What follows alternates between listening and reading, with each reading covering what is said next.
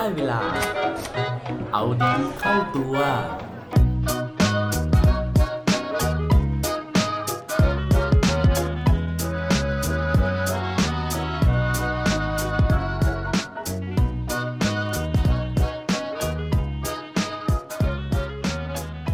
ุณเคยมีวันที่รู้สึกว่า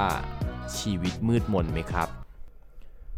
สวัสดีครับ พบกับรายการเอาดีเข้าตัว รายการที่จะคอยมา เติมวิตามินดีๆนะครับด้วยเรื่องราวแล้วก็แรงบันดาลใจ ที่จะเป็นเหมือนการเพิ่มพลังแล้วก็ภูมิต้านทาน ให้กับการใช้ชีวิตของพวกเราทุกคน วันนี้พบกับผมชัชวานแสงปรีดีกร ที่อยากจะมาชวนทุกคนเนี่ยคุยกันเรื่องราวของชีวิตที่มืดมนนะฮะถ้าเกิดว่าณตอนนี้ใครกำลังรู้สึกว่าชีวิตของเราเนี่ยมันช่างมืดมนไร้หนทาง มองไม่เห็นทางออกเหลือเกินนะฮะอยากจะให้ลองฟังเรื่องราวของผู้ชายคนนี้ ผู้ชายที่ได้ชื่อว่าอยู่กับความมืดมนอยู่กับความมืดมิดเนี่ยมาตลอดชีวิต ผมเชื่อว่าเขาไม่เคยมองเห็นทางออกใด ๆ แน่นอนนะครับเพราะว่าผู้ชายคนนี้ตาบอดตั้งแต่กำเนิดครับ เอาจริง ๆ แล้วต้องยอมรับนะครับว่าผมไม่เคยรู้จักผู้ชายคนนี้มาก่อนเลยนะฮะจนกระทั่งได้ไปดูใน YouTube นะครับแล้วก็ไปเจอลิงก์ลิงก์หนึ่งนะครับเป็นลิงก์ของ Ink Talk นะฮะซึ่ง คล้ายๆ TED Talk นะครับแต่ว่าเป็นของที่อินเดียนะฮะโดยที่เขาจะเชิญพวกผู้ประกอบการต่างๆเนี่ยมาเล่าถึงเคสเล่าถึงชีวิตที่ประสบความสำเร็จเนี่ยว่ามีที่มาที่ไปยังไงนะฮะแล้วก็ผู้ชายคนนี้นะครับที่ชื่อว่าสีคารบอลล่าเนี่ยเป็นหนึ่งในคนที่มาพูดในวันนั้นนะครับ โดยในงานนะฮะเขาก็เล่าถึง background ครอบครัวของเขาว่าเขาเกิดในครอบครัวที่เป็นเกษตรกรในชนบทนะครับ แล้วก็ที่บ้านเนี่ยฐานะ ไม่ดีมากนะครับเพราะว่ารายได้ต่อครัวเรือนต่อปีเนี่ยถ้าเป็นเงินไทยก็อยู่ที่ประมาณ 150,000 บาทต่อทั้งปี แต่นั่นยังไม่ใช่ประเด็นนะฮะเพราะว่าสิ่งที่สำคัญที่สุดเลยก็คือว่าตอนที่พ่อแม่ของเขาเนี่ยคลอดสีคานออกมาเนี่ยแล้วก็พบว่าเฮ้ยลูกของเขาเนี่ยไม่มีดวงตาก็คือมองไม่เห็นนะครับ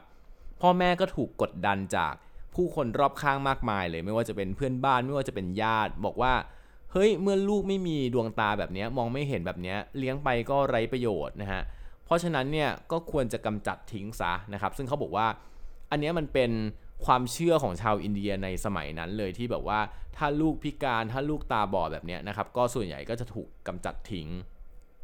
ในขณะที่พ่อแม่กำลังกลุ้มใจอยู่นะครับ ก็เผอิญว่าโชคดีที่ผมไม่แน่ใจว่าเป็นย่าหรือยายนะฮะก็เป็นคนมาบอกพ่อกับแม่ว่า เฮ้ยให้เก็บเด็กคนนี้ไว้เถอะเพราะถึงแม้ว่าเขาจะมองไม่เห็นนะฮะแต่ว่าพอโตขึ้นเนี่ย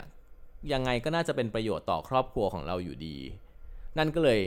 เป็นจุดพลิกผันนะฮะที่ทำให้สีคานเนี่ยได้มีโอกาสที่จะเติบโตขึ้นมานะครับ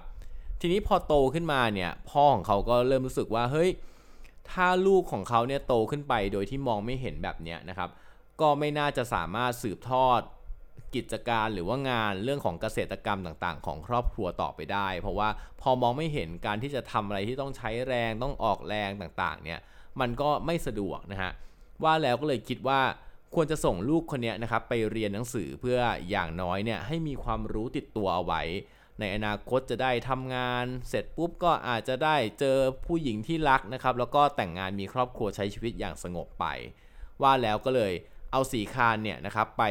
เข้าโรงเรียนนะฮะแต่ว่าช่วงแรกเนี่ยเป็นโรงเรียนที่เรียนร่วมกับเด็กปกติก่อน ปัญหาก็เลยเกิดขึ้นนะฮะว่าพอเป็นเรียนร่วมกับโรงเรียนที่เป็นเด็กปกติเนี่ยสีคานก็ถูกให้ไปนั่งอยู่ข้างหลังห้องนะครับหรือว่าในชั่วโมงพละในชั่วโมงพักที่เด็กๆเเขาเล่นกันเนี่ยก็ไม่มีใครเล่นด้วย ซึ่งนั่นเนี่ยเป็นจุดที่ทำให้สีคานเนี่ยรู้สึกว่าเฮ้ยเขาได้รับความทุกข์ทรมานจากการที่สังคมเนี่ย มาตัดสินเขาว่าเขาเป็นคนที่ไร้ความสามารถ ซึ่งภาษาอังกฤษเนี่ยคือเขาบอกว่า this loneliness เนี่ย make me feel poorest ก็คือเขาบอกว่าความรู้สึกว่าเขาถูกทิ้งอยู่อย่างโดดเดี่ยวลำพังเนี่ย เป็นสิ่งที่เขารู้สึกว่าทำให้เขาไร้ค่าแล้วก็กลายเป็นคนที่น่าสงสารที่สุดนะฮะ ซึ่งเขา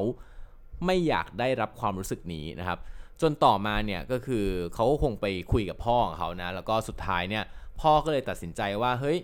ก็เปลี่ยนให้สีคานเนี่ยได้ไปเรียนโรงเรียนที่สอนเฉพาะเด็กพิเศษต่างๆ เหล่านี้นะฮะก็คือเด็กพิการเด็กที่มีปัญหาเรื่องสายตาต่างๆนะครับก็พอย้ายโรงเรียนไปเนี่ย ปรากฏว่าเขาได้ฉายแววความสามารถมากๆ ไม่ว่าจะเป็นเรื่องของการเรียนนะฮะที่ได้ท็อปสกอร์เลยของโรงเรียนนะครับแล้วก็ยังได้ร่วมกิจกรรมต่างๆ มากมายที่เป็นกิจกรรมพิเศษต่างๆ ทั้งเล่นกีฬาเล่นมากรุกต่างๆ ตอบคำถามโต้วาทีนะฮะถือว่าทำได้ดีรอบด้านไปหมดเลยนะครับซึ่งทุกอย่างนะฮะก็เหมือนกำลังจะไปได้ด้วยดี แต่ว่ามาถึงจุดที่เป็นหัวเลี้ยวหัวต่อก็คือว่าณวันที่เขาจะต้องจบมต้นนะครับแล้วก็ต่อขึ้นไปมปลายเนี่ย ที่อินเดียเนี่ยคือเขามีธรรมเนียมนะฮะว่าคนที่เป็นคนพิการหรือเป็นคนตาบอดเนี่ยจะไม่สามารถเลือกเรียนฝั่งที่เป็นไซน์ได้ หรือว่าฝั่งที่เป็นวิทยาศาสตร์ได้ ต้องไปเลือกเรียนวิชาที่เป็นสายอาร์ตนะฮะหรือว่าพวกสายศิลปะอะไรอย่างเงี้ยนะครับคือตรงเนี้ยก็ทำให้เขารู้สึกอีกแล้วว่าเฮ้ยการที่เป็นคนตาบอดเนี่ยซึ่งปกติทุกๆวันเนี่ยก็จะต้องถูกลากจูงนะฮะถูกคนจูงเนี่ยเพื่อให้เดินไปตามทาง ซึ่งนั่นเป็นเรื่องของการใช้ชีวิตตามชีวิตประจำวันปกติ ซึ่งโอเค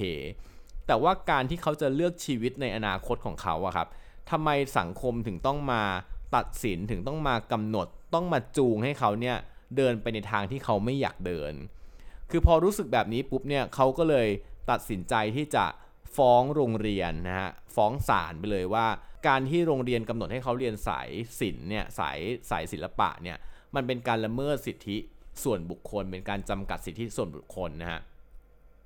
ซึ่งหลังจากผ่านไปประมาณ 6 เดือนนะฮะศาลก็ตัดสินว่าอะอนุญาตให้สีคาเนี่ยสามารถเลือกเรียนสายวิทย์ได้นะฮะแต่ว่าทางครอบครัวหรือตัวของเด็กเองเนี่ยจะต้องยอมรับความเสี่ยงว่าถ้าเกิดเหตุอะไรขึ้นมา หรือเรียนไม่จบทางโรงเรียนก็จะไม่มีส่วนในการรับผิดชอบต่อเรื่องราวดังกล่าว หลังจากนั้นเขาก็เลยได้เรียนในสิ่งที่เขาชอบนะฮะแต่ว่าปัญหาก็มีมาอีกนะฮะจน เพราะว่าในวันหนึ่งเนี่ยที่เขาจะต้องเรียนจบชั้นมปลาย แล้วก็เข้าเรียนต่อที่มหาวิทยาลัยนะครับเขาก็ยื่นคะแนนเข้าไปที่มหาวิทยาลัย IIT นะฮะก็ปรากฏว่าคะแนนเนี่ยถึงแต่มหาลัยเนี่ยก็ไม่รับเขาเข้าเรียนนะฮะด้วยเหตุผลเดิมคือเขาเป็นคนตาบอด คือถ้าเป็นเราเนี่ยเราก็คงรู้สึกหดหู่ท้อใจแล้วนะฮะแต่ว่าสีคานก็ พิสูจน์ตัวเองว่าอะไม่เป็นไรนะครับด้วยความเก่งของเราเมื่อมหาวิทยาลัยในประเทศไม่รับนะครับ ก็ยื่นคะแนนไปที่มหาวิทยาลัยที่อเมริกาซะเลยนะฮะโดยสุดท้ายนะฮะเขาก็เลือกเรียนที่ MIT แล้วก็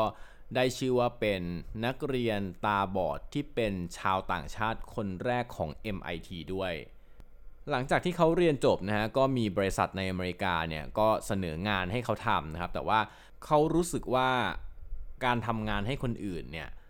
ไม่ใช่สิ่งที่เป็นตัวตนของเขานะฮะคือเหมือนเขารู้สึกว่าเฮ้ยชีวิตเขาเนี่ยมันถูกตัดสินถูกควบคุมถูกออกคำสั่งโดยคนอื่นมามากพอแล้วนะฮะเพราะฉะนั้นเนี่ยตอนนี้เรียนจบแล้ว เพราะฉะนั้นมันเป็นโอกาสมันเป็นอิสรภาพอะครับที่เขาจะทำอะไรเพื่อตัวเองด้วยตัวของเขาเองนะฮะว่าแล้วเขาเลยตัดสินใจนะครับที่จะบินกลับมาที่อินเดีย แล้วก็เริ่มตั้งธุรกิจของตัวเองนะฮะที่ชื่อว่า b o l a Industry นะครับ โดยเป็นกิจการที่ทำเกี่ยวกับเรื่องของเอาวัตถุดิบรีไซเคิลเนี่ยมาทำเป็นเรื่องของแพคเกจจิ้งนะฮะ แล้วก็ประสบความสำเร็จนะครับ มีกำไรมากมาย จนสุดท้ายเนี่ยล่าสุดเขาเพิ่งได้รับรางวัลนะครับผู้ประกอบการยอดเยี่ยมในส่วนของที่เป็น SME นอกจากนี้นะฮะคือถ้าถามเขาว่าความฝันของเขาเนี่ยคืออะไรนะเขาบอกเลยว่าเขาเห็นภาพชัดมากว่าวันหนึ่งข้างหน้าเนี่ยเขา อยากจะเป็นประธานาธิบดีนะครับของอินเดีย และนั่นก็คือเรื่องราวของผู้ชายคนนี้นะฮะผู้ชายที่วันหนึ่งข้างหน้าเราอาจจะได้เห็นเขาในอีกบทบาทหนึ่งนะครับในฐานะของผู้นำประเทศอินเดียก็เป็นได้ ผู้ชายคนที่บอกเอาไว้ว่า การมองไม่เห็นของเขาเนี่ยนะครับไม่ได้เป็นอุปสรรคต่อความคิดที่กว้างไกลเลย ภาษาอังกฤษเนี่ยเขาเคยพูดเอาไว้ว่า sight is for the eye but vision is for the mind หรือว่าการมองเห็นเนี่ยมันใช้กับสายตานะฮะแต่ว่าการที่มีความคิดก้าวไกลเนี่ยมันต้องใช้ใจและสมอง นั่นก็คือเรื่องราวนะครับอีกหนึ่งแรงบันดาลใจจากผู้ชายที่มีชีวิตอยู่ในความมืดมนนะครับ จุดหนึ่งนะครับก็คือเขาชัดเจนว่าชีวิตของเขาจะไม่มืดมน ด้วยวิชั่นแล้วก็เป้าหมายในหัวในจิตใจของเขานะฮะที่เป็นแรงผลักดันเนี่ยให้เขาไปถึงเป้าหมายได้อย่างประสบความสำเร็จ ปิดท้ายวันนี้นะครับด้วยโค้ดดีโค้ดโดนจากผู้ชายคนนี้นะครับสีคานโบล่านะครับเขาบอกเอาไว้ว่า the world look at me and say I can do nothing